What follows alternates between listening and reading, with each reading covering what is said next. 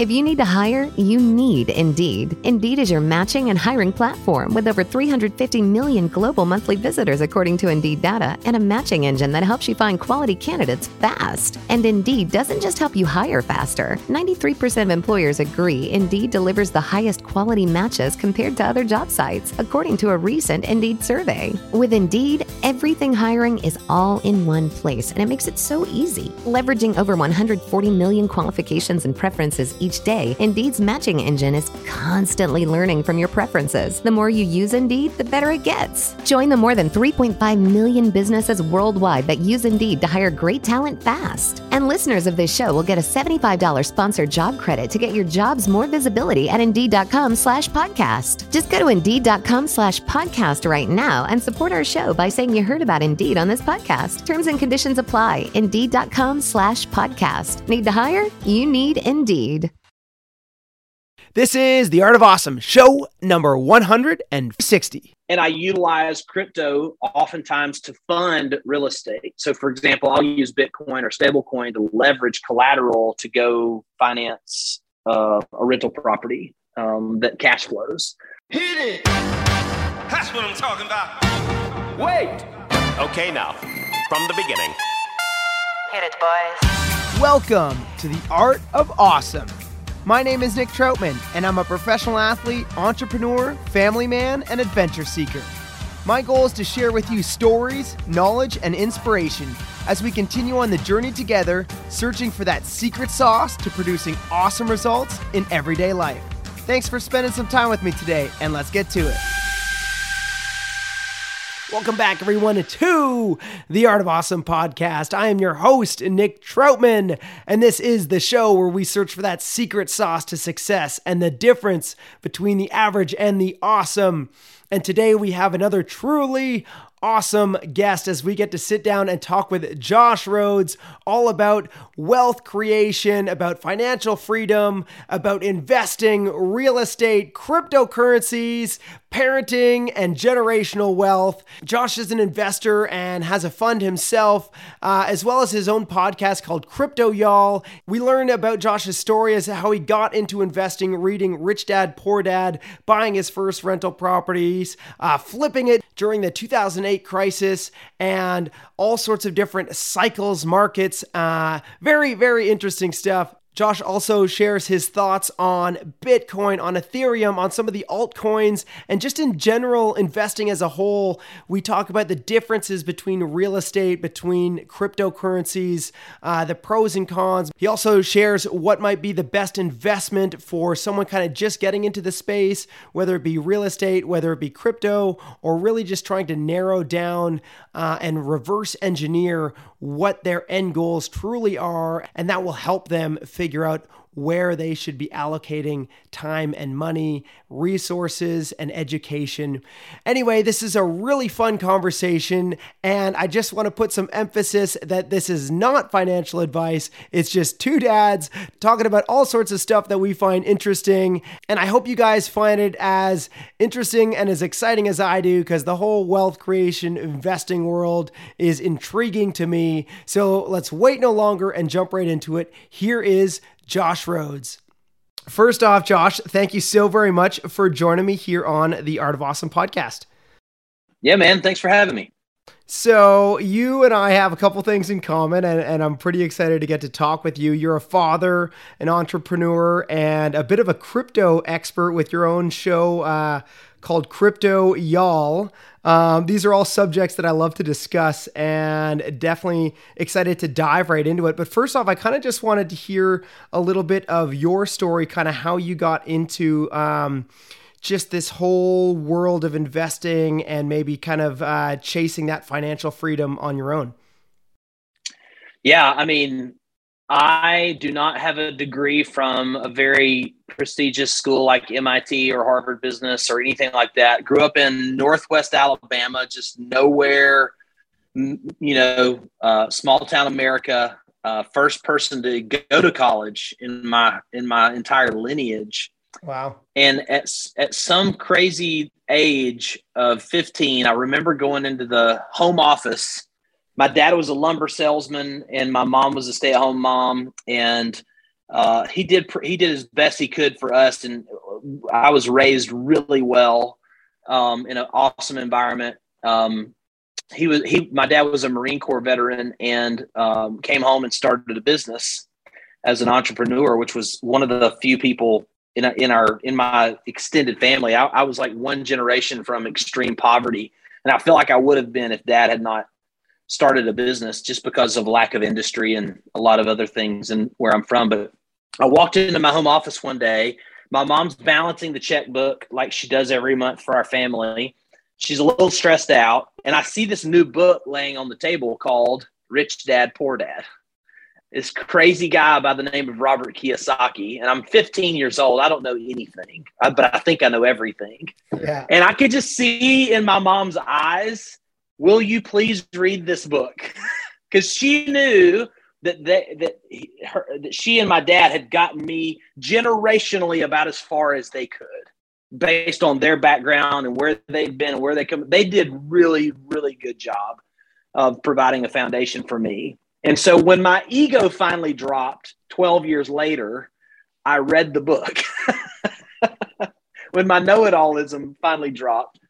And you know that started the the, the language uh, and the the uh, euphoria or the epiphany bridge. I finally crossed the epiphany bridge, and I started understanding investing and the difference between you know being an employee, self-employed, a business owner, or an investor, and assets and liabilities and all that that language I just didn't get in school or even in college. Right. Um, and that's what really opened my eyes to it all. Yeah.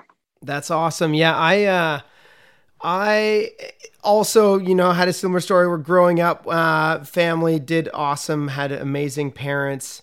Um, they had a, you know, a family business as well in um, stationary equipment and stuff like that, selling like um, office supplies to businesses. Um, and it, I was a little later than than you probably by the time I read Rich Dad Poor Dad and kind of like eventually figured out this whole world of investing. For me, it was a lot of uh, um, it was when I had kids actually. And my first having, you know, one kid, I've got two. So having our first, uh, I had, you know, definitely, uh, I don't know if there's like a, a, technical term or not, but like provider syndrome where I had this, you know, desire to provide. But then by the time I had two kids, it definitely like it kicked in full, full gear where I figured like there's this whole world of, money and there's like a game being played and I should figure out at least the rules of how the game's being played and and start to learn and uh, yeah Rich Dad Poor Dad um, Robert Kiyosaki's got several books uh, um, what's his his other one uh, Cash Flow Quadrant which uh, Cash Flow Quadrant yeah yeah, that's another uh, amazing one. Uh, another book for me that really helped a lot was um, The Richest Man of Babylon. Have you read that one?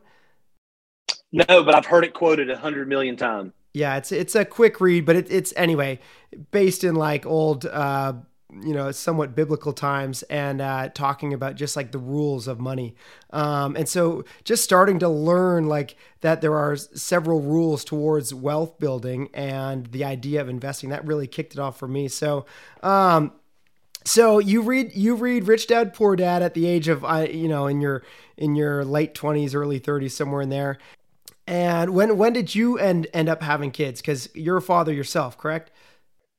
Yeah, um, around the early 20s is when we started having kids. So not long after we were married. I've been married um, about 18, almost 19 years now.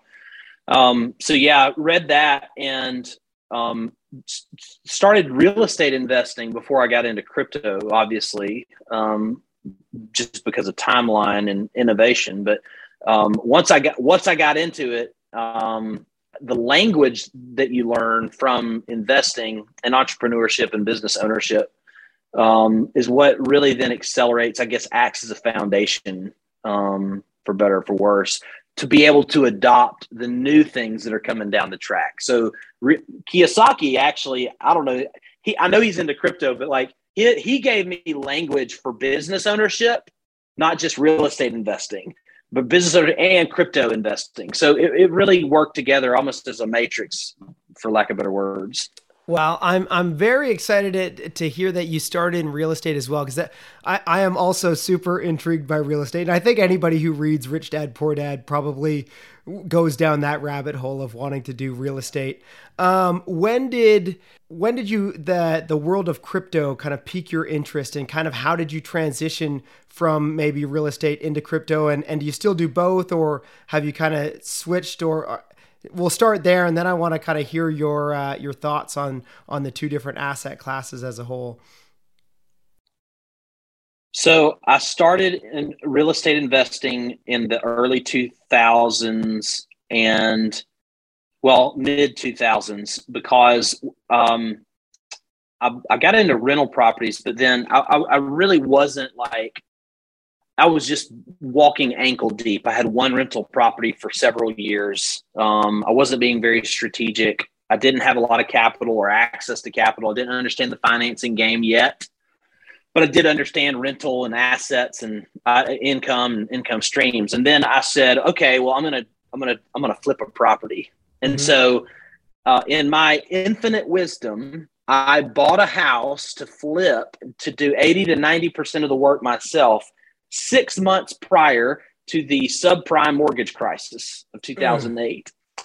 And I remember putting a for sale sign in the yard on the day, the morning that Bear Stearns went under, and all the headlines and all the blood on the streets of Wall Street, and just like, I remember literally, I had the for sale by owner sign push. I, I just almost on a visceral level, I could, I remember the grains of the dirt on the metal poles that I was just grinding into the ground going, what have I done?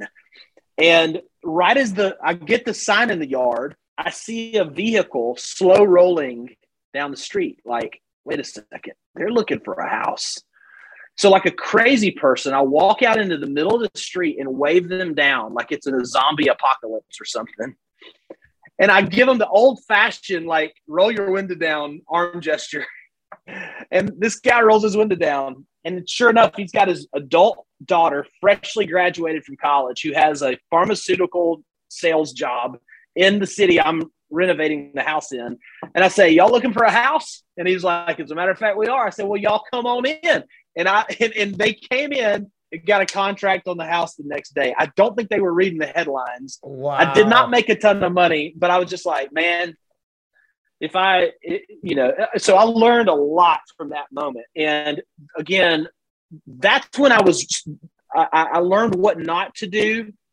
I learned how to be more present during the buying process, be more cognizant of, of the macro narrative of the economy.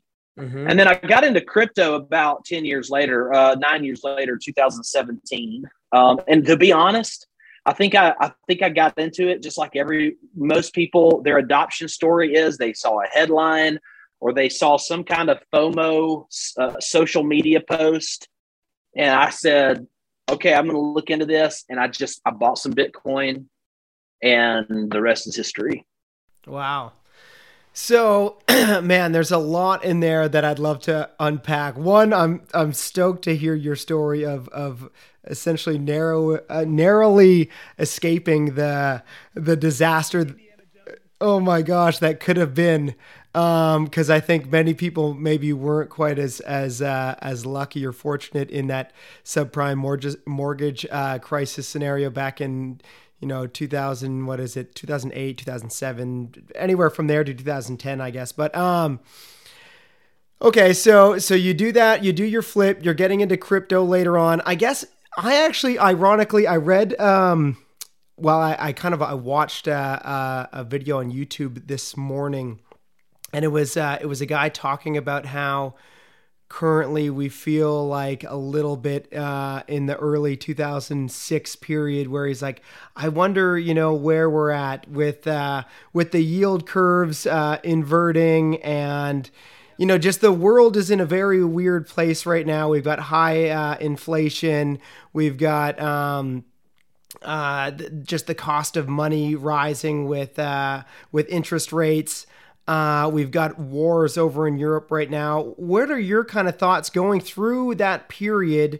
I guess do you feel any similarities to that? And maybe what would your advice be for uh, for someone that had maybe just you know uh, wanted to start investing, had a couple thousand dollars? Uh, what would your advice be to like to do in in this kind of current market that we're in? Well, it definitely feels it's a, well if you've lived through a financial crisis that is through the through the genesis of one all the way through the apex like we did in the subprime you now look back with almost a spidey sense. Not that not that everything's about emotional sensi- sensitivity but like you look at it and go okay wait there are definitely some big similarities here. Um, but there's also some drastically different variables at play. You know, during that time, we didn't, we weren't really messing around with inflation. Um, so it's almost like we're we traded variables, and but it still all feels very fragile. I think the biggest thing I would tell a new investor right now um, is to uh, not. Uh, it, it, now is not a time to gamble. Um, but it is a time to allocate. And the way you allocate is first of all, you identify a ferociously specific desired outcome. Um, make sure you have some kind of uh, t- and, and couple that couple that desired outcome with a time horizon. So forget about actually all of the macro or microeconomic things that are going on, and simply put on a bulletin board, cork board, sticky note, whatever, your goal, your desired outcome financially. If you've got $2,000, what do you want that $2,000 to be? Because this is not, you know, Vegas. We don't, we're not talking about, when we talk about crypto investing or real estate investing, we don't, we're not talking about slot machines. Right. We're talking about being, you know, you can be from from nowhere, Alabama, and still be a sophisticated investor. You can be from nowhere, anywhere, and still have an intelligent calculus that you apply and deploy your money with. And you cannot have a, an intelligent calculus if you are not reverse engineering the economics that you desire. So that's where I would tell a new investor right now. Um, and then when it comes to like specific allocation, man, I mean, it's it's impossible to argue with the utility of uh, Ethereum and Bitcoin, for example, um, and even some stable coins that are out there and we can nerd out on crypto whenever you want to. But I think ultimately, as a new person who doesn't have exposure yet to asset classes, uh, assuming that they don't, those are two great places, Bitcoin and Ethereum, to allocate their dollars right now uh, because they have the largest market caps um, and they're least likely to fail, quote unquote. They, yeah, they might they might lose some value in the short term. They might have incredible value in the short term, but again, that's why the time horizon matters because if you've got a 28 day time horizon, I would say crypto investing is not where you need to be. Right. Um, if you have a 12 month, six to 12 month, that, that's a that's a great place to be. Uh, five years, 10 years, you know, very good place to be. So, what is uh, what is your thought difference between then again as someone and I love getting to talk with you because I'm I'm super interested in both real estate and crypto and, and I've done a little bit of investing in both. Um, and I'm kind of torn right now where I see one the utility the utility of of Bitcoin and Ethereum. I see the adoption rate of crypto as a whole essentially eclipsing the internet which has been the fastest adoption rate of anything, you know, in in the entire history of the planet. Um so I see the the growth curve only accelerating from here with with crypto. But then I also know as far as like depending on you know what's going on in in macroeconomics real estate has you know if you do correctly and, and you've got cash flow you can withstand any sort of recession and different things like that as long as you know you've got a, a renter that's willing to to buy. And and and I think with inflation on top of that assets in this current market are continuing to rise. Therefore housing prop uh, housing prices are going up. Eventually, we're gonna you know probably outprice the majority of people, which means that the renting market is to increase. So I'm like, I'm just torn between these two asset classes of like, man, which is better, you know, the apple or the orange? And and I almost wonder if it's just like, well, you know, split it down the middle and and just do a little in both or, or try to figure out, you know, what you feel better about, but but play play both games instead of one or the other. What are your thoughts on that? Yeah, I mean, I think at the end of the day, we live in cycles, right? We live in economic cycles. I think we're in we're in ten to twelve year cycles, no matter what. Um, I think um, it's for for me, it's real estate and crypto, and I'm I'm probably I'm 80-20 principle there. I'm eighty percent crypto, twenty percent real estate. Um, and I utilize crypto oftentimes to fund real estate. So, for example, I'll use Bitcoin or stablecoin to leverage collateral to go finance uh, a rental property um, that cash flows, because that's what I learned from Kiyosaki is that the wealthy never sell their assets; they they leverage their assets to buy more cash flow or streams of income. And so I think ultimately what you've got to, what you need to do, because you can then break it down into infinity. Well, if we're doing real estate, is it short term rentals? Should we do Airbnbs or should we do buy and hold? Should we do flips? Should we, should we, should we wholesale? Should we flip contracts? Like you can, you can kind of fractal it into nothingness. And so ultimately you got to just be biased towards action and follow your comprehension and your passions. You know, like some people, some of the smartest guys that I surround myself with as advisors they just can't wrap their brains around crypto. And they have way more money than I do. So, but so their exposure to crypto is limited. Right. Um, but their exposure to commercial or industrial real estate is, you know, gigantic compared to mine. So I think a lot of it has to do with affinity, um, competence, uh, of just your ability to grab grapple with it. For whatever reason, my Legend of Zelda Nintendo upbringing allows me to understand something about crypto that makes sense, and, and, I don't know why, but there, but I'm able to just grapple with it, um, and I can see the future. I think in it a little bit. Um, lots of volatility. You got to be ready for volatility. So if you're risk averse, then real estate's probably a way better. A lot of people think re- real estate's risky, which is ironic because it's probably the um, well I believe Bitcoin is probably the apex asset class or the emerging apex asset class. But traditionally, I think we would all, all argue that land and real estate is kind of the most conservative place that you can bank your money on. But when it comes to multiples and value and, and just increasing value and adoption rate, like you, like I think it's outpacing mobile phone adoption and internet adoption both. Yeah. Um, and there's a there's you know that's strong. You know, Metcalfe's law of adoption is a massive utility, a massive thing that um, if you play your cards right, you can really multiply your your dollars quickly. And and the thing about crypto is that it's accessible. Real right. estate is not as accessible. And to your point about prices going up, like there's this weird thing happen happening, and you can unlock your conspiracy theories all you want, but basically what's going to end up happening is yes, values are going to keep going up, but less and less people are going to be able to actually have the liquidity to make the transaction or the purchase, except for the hedge funds or the Wall Streets or the institutional banks. I mean, I know I know new construction developments 15 miles from me right now that if, if a builder just says, "Hey, here's a plot of land and here's the here's the architectural design," and here's a person that's willing to buy it, the hedge fund will buy it at a 20% increase immediately uh, from wow. that contract. So it's just like, okay, what's really happening here? The thing I love about crypto is its accessibility. I do not have to go to the bank to get a loan. I don't have to raise a bunch of, you know, investor dollars. I don't have to do, I could just literally go to a central exchange and trade my fiat dollars for it. I've got an asset. I've got a property. Yeah, and uh, back to your accessibility. Um, I mean, you could get into it with with you could get into it with the dollar essentially, but but a couple hundred bucks, and uh, whereas you're not going to get into real estate for a couple hundred bucks now, unless you get into wholesaling or there's there's different ways to make money, uh, obviously within real estate, uh, but you're not necessarily. Well, actually, I guess you, you there is buying properties with uh, low and no money down. But anyway, the majority of, of purchasing real but estate. But that knowledge takes, is a premium. Right, exactly. Um, so I guess we talk about crypto, we talk about real estate a little bit. You've mentioned something that I'd love to hear your uh, your opinion on, and it comes uh, down to leverage.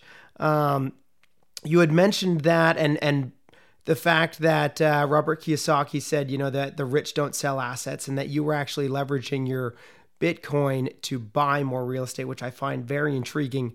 Um, explain just maybe for my listeners how leverage works, uh, what maybe the dangers are, and what the pros are, uh, or like the the the possibilities that leverage can uh, can entail. Sure. Well, the world of leverage is an exotic um, place where you can enter into various theaters of risk, is the way I would explain it. So you can be really conservative um, and take, you know, let's say you own, let's just be, let's just use a scenario. Let's say you own a hundred thousand dollars in Bitcoin. You, there are there are online lenders. I, I kind of hesitate to say any brands on your podcast like that because yep. I don't want there to be any you know false um, assumptions. But uh, there's there are there are lenders, there are crypto lenders. They're everywhere. They have central there's central exchanges really that will say, hey, yeah, if you'll let us if you'll let us hold your Bitcoin as collateral, we'll give you 30, 35, 50, 75% loan to value on your $100,000 in Bitcoin in USD. And so, boom, I'll take a 50% loan to value on my 100 grand. Now I've got $50,000 in cash. I did not have to sell my Bitcoin, which has returned from its genesis 200% year over year in accretive nature. So it's proven over the last 12, 13 years, it's an accretive asset. Why would I want to sell an asset that, let's just say it's 100% year over year, right? On average, still incredible, blows the S&P 500 out of the water. So why would I ever want to let go of that asset? I don't. I want to hold that forever, but I can use it to access more liquidity. So I take the 50 grand in USD, I'm paying that central exchange X percent on the loan, right? Usually between four and eight percent. So it's it's higher than you would on a 30 year fixed rate mortgage on that on that loan. But I could go buy uh, depending on what part of the country, you know, I bought an eighty-three thousand dollar rental property uh, with with the with the with the loan that I brought out that's cash flowing uh, like seven or eight hundred dollars a month and my principal and interest payment on the on the on the crypto loans like 150 128 dollars or something. So i'm able to completely if, if not take all the cash flow from my rental property all the pro all the proceeds direct it towards the loan and get my bitcoin back. Now i own my bitcoin and my real estate property. Then i can do whatever i want to to pay off that principal. I technically paid it in cash so it doesn't have any principal so i have now i have two assets instead of foregoing one asset to trade off for another, like the, you know, it's kind of like the Indiana Jones trading the the the stone for the golden monkey in, yeah. in, in whatever temple of doom it was. But well, it's, yeah, it's, that, that's the like, idea. Yeah, it's like having your cake and eating it too. It's it's the best of both worlds for sure. Um, Wow, I love this. I love this idea. Um, I've got a friend of mine actually who was telling me about that, where he was leveraging his Bitcoin, um, and and he act. I mean, I guess another way to go about it. I think he was doing it and then taking that and putting it into stablecoin and getting a, a a yield off that, which is almost like it's kind of mind blowing when we were when we were talking about it because I uh, this was before I was even really in the crypto world and and we were talking about real estate versus crypto and he was like it's kind of like renting your crypto. Like you still own the crypto you're getting a return off of it. He's like it's pretty incredible and it that to me just like blew my mind that that was even possible. Um so yeah. So can, so yeah. can I tell your listeners though the downside to the scenario I just gave because I don't want to just be rose-colored glasses. Right. So if you so your friend did it the right way, which is in the short term, if I just loan against my Bitcoin and Bitcoin goes down in price, which is very possible. Yep. Its all-time high was 69,000 in November. We're down to about 45, 46 right now. There's what's called a liquidation price. You must know your liquidation price before you take that loan the way you get around liquidation prices, which means if it goes down a certain percentage to a certain price, the bank is going to take your collateral and you're and it's gone. Now you still, you know, but the the, the point to prevent liquidation from ever happening is to take your hundred thousand dollars of Bitcoin and swap it for hundred thousand dollars in stablecoin, which is pegged to the US dollar, mm-hmm. which you will not liquidate.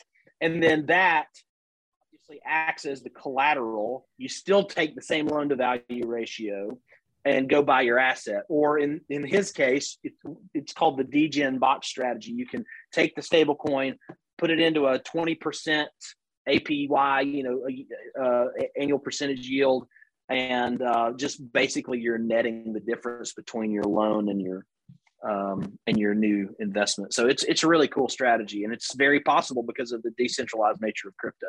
Yeah, it's it's kind of wild and mind blowing, and even though I fully understand it, it's still like it almost seems illegal. Where I'm just like, how is it? It's it seems so easy to get a return anyway. And by the way, to all the listeners out there, I am not a financial advisor, and this is not financial advice on this show. This is this is just uh, for conversation and. Um, and yeah, I, I, guess you guys can can use it as just as just two, or, it's just two two crazy dads. Yeah, exactly. Two crazy two crazy dads. Yeah. So are you teaching your your children? How old are your kids, by the way? 15, uh, 14, and 12. So I'm in the thick of it. Three girls, junior high, high school, getting ready for cars and all of it. And um, they are all crypto investors. They they own uh, coins and some altcoin uh, or some positions in some altcoins. And I've got my oldest in the play to earn crypto game world, and she uh, er, plays the game uh, every day for about 30 minutes and earns about uh, 20 or 30 dollars of or, or, really more like five dollars worth of crypto coins for me. And i just pay her a flat ten dollars. And so but she's seeing now that the coins that she's earning for me are accretive and they're going up with bitcoin uh, they're kind of trailing. And so I, now she's starting to like flew in. And so i'm wondering if she's going to catch on. She's like dad I, I don't i don't want the cash. I want i want the actual coin that's going up in value as well. That's that's cool. right. So she's earning her, her, she's earning shopping money and future gas money through a crypto employment uh, endeavor I like that. that I have heard. I like that. What are your thoughts on on altcoins? Like obviously there's like a gazillion of them out there.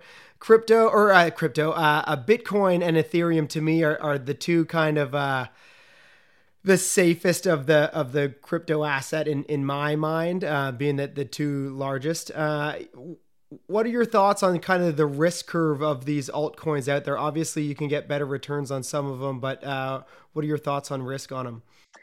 Yeah, I mean, going back to our early comments, you know, if, if you know your ferociously specific desired outcome, if you know that, then that will direct your path in terms of risk aversion and tolerance. Altcoins, 90% of them won't be around in the next three years. Um, there'll be a whole new batch you know, we're in this weird phase of innovation, but that's where you're going to get your 10x. That's where you're going to get your 20x, your 100x returns that everybody's crazy, you know, all this crazy social media headlines that you see, you're going to get them there. With Bitcoin, you know, if you hold it for the next 12 months, you might 2x, you might 3x your money. Uh, so when you're when you're thinking thinking through your time horizon, uh, and you want bigger returns with way more risk, altcoins are where you need to you know put your time and money. At, at Crypto Y'all in our community, we have a.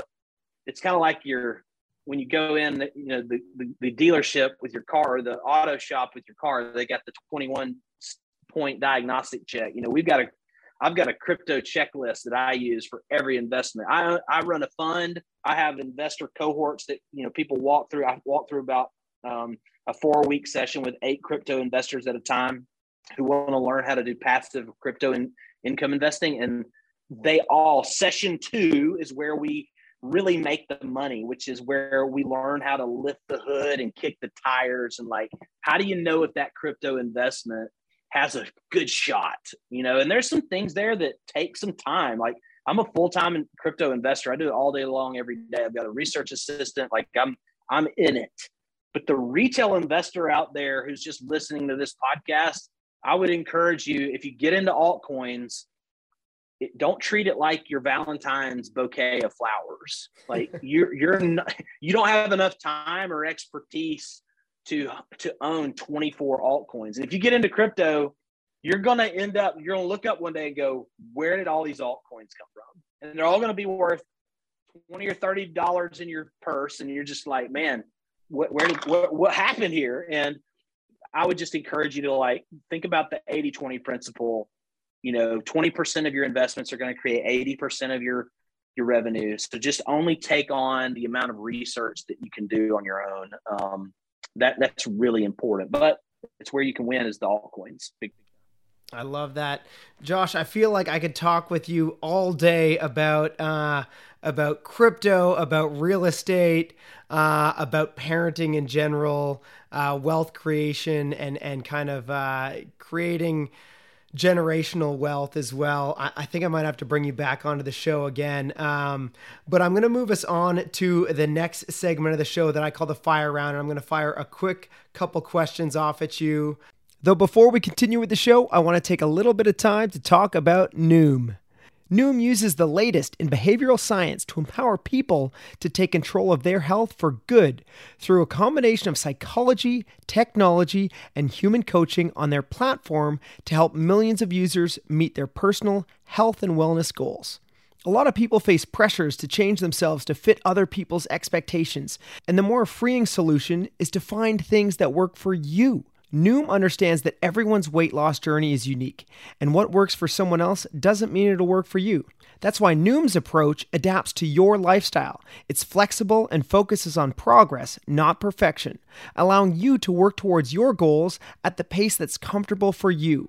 Noom Weight makes it easy to start your weight loss journey and stay on track with personalized lessons to help you gain confidence and practical knowledge, one on one coaching, and a cognitive behavioral approach that teaches you how to be mindful of your habits.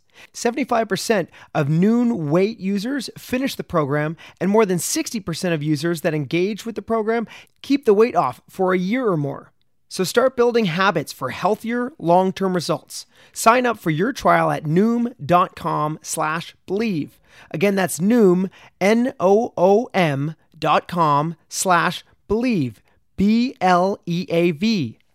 Now, let's get back to our fire round. Josh, do you have a favorite quote or a current quote that you live by? Uh, I'm a, I, I'm a, I'm a, I'm a man of faith. And so, I, one of my favorite uh, scripture verses is "He must increase and I must decrease." It's just a really great, like, uh, mainline thing for humility. And if you're a Jim Collins fan, you read Good to Great. You know, you saw all those level five leaders. The main characteristic that they have is humility, and I'm not humble enough. But it, that one really helps to center me around trying to approach life with humility. I love that. Um, do you have a favorite book that's uh, whether it be real estate, crypto, or even parent uh, related? Well, I already cheated, obviously, with Rich Dad Poor Dad. Um, that one that one played a big role in my life. Um, you know, we didn't talk about entrepreneurship and business ownership a lot. I, I really think the book E Myth is uh, a no brainer for a lot of people who are listening, who are thinking about being an owner of a business. You know, I own two other businesses that are not in real estate and crypto. Um, and that's a that was a big breakthrough moment for me, just being able to read what the what tr- the true story of entrepreneurship is and the reality that it is. So yeah, E-Myth. E-Myth, love that. Um, what might be a lesson that you have learned, whether it be through mistake or success? Um, I believe that if you are biased towards action, I spent 10 years of my life, eight years of my life post college in denial of who I actually was, like in, in terms of personality, DNA. Like I was a sales guy and an entrepreneur. Like that's who I was. But I was working in a nonprofit environment that had a glass ceiling of earning capability. Not that there's anything wrong with nonprofit work, but it wasn't me. I was lying to myself. And it was all because I was I wasn't taking action towards what I what I should have been doing. So I think being biased towards action, you can uh, yes you're going to mess up yes you're going to rush through something yes you're going to do something imperfectly uh, but done is better than perfect usually um, and that's that's been kind of a credo that i've lived by in my recent adult life i love that uh, josh this is my favorite question that i that i get to ask all my guests if today was your last day on earth and everything that you've done all of your investing um, all of your podcasts, uh, everything was to go away with you, and all that you were left with was a piece of paper and a pen. And you could leave three truths three truths for your three daughters, for families, for friends, or for future generations. What might your three truths be? Oh, gosh. Oh, man. What a, what a sobering question. Um, three truths uh, I would say uh, I would I would say to my loved ones that um, I loved you way more than I was able to display. Um, I would say uh, buy more assets. Number two. I feel like I'm writing my obituary. Is this the is that the right tone and tenor? Uh, and then let's see. Um, and now there's so many like country song titles like buy dirt. I'm just sitting there going, buy dirt, buy land, buy real estate. Um, and uh, the third one would be others. I think. I think uh, that sounds so cliche, but um, I think ultimately you're going to be more fulfilled and you're going to have joy serving others more so than yourself. It's like Gollum in the Ring, right? Lord of the Rings, like he just he wasn't happy at the end of the day, even though he got what he wanted. I love that. That is some great advice right there. Josh, you have shared so much value with myself, with our listeners. I thank you so very much. Something that I try to do as much as I can uh, for the guests that I get to bring on this show, being that I gain so much value from you. Is there anything currently that you're focusing on that I might be able to help you out with, or possibly even my listeners? Sure. I mean, if your listeners are interested in my case study, um, of taking one of my portfolios up in value by about 2300%. They can download, join my email list at cryptoyall.co, not .com, .co. Um, in marketing, you don't have to be better, just different.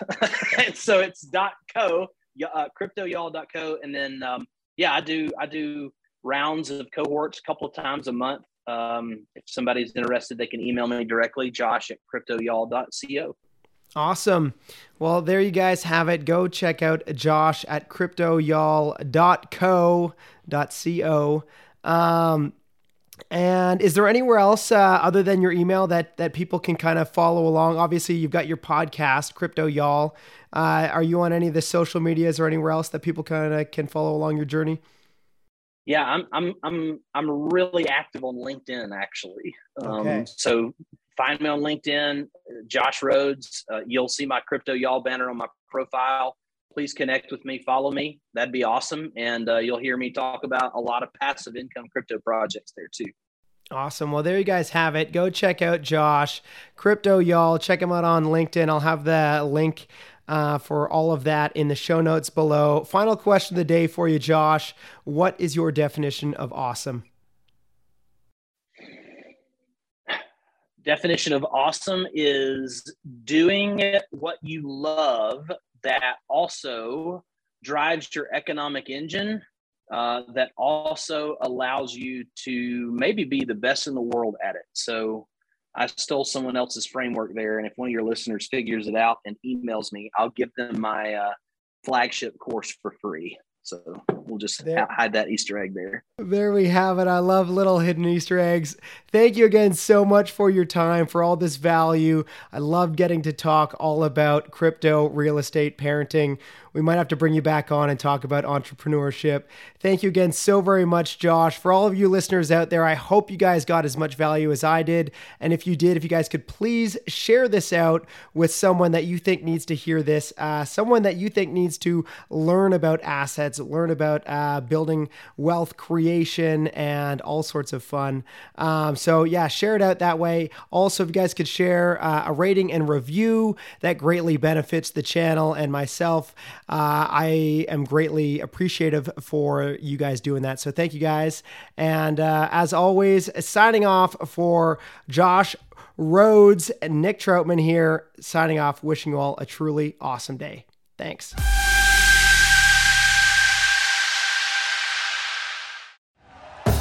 Thank you for listening to Bleav. You can show support to your host by subscribing to the show and giving us a five star rating on your preferred platform. Check us out at Bleav.com and search for B L E A V on YouTube.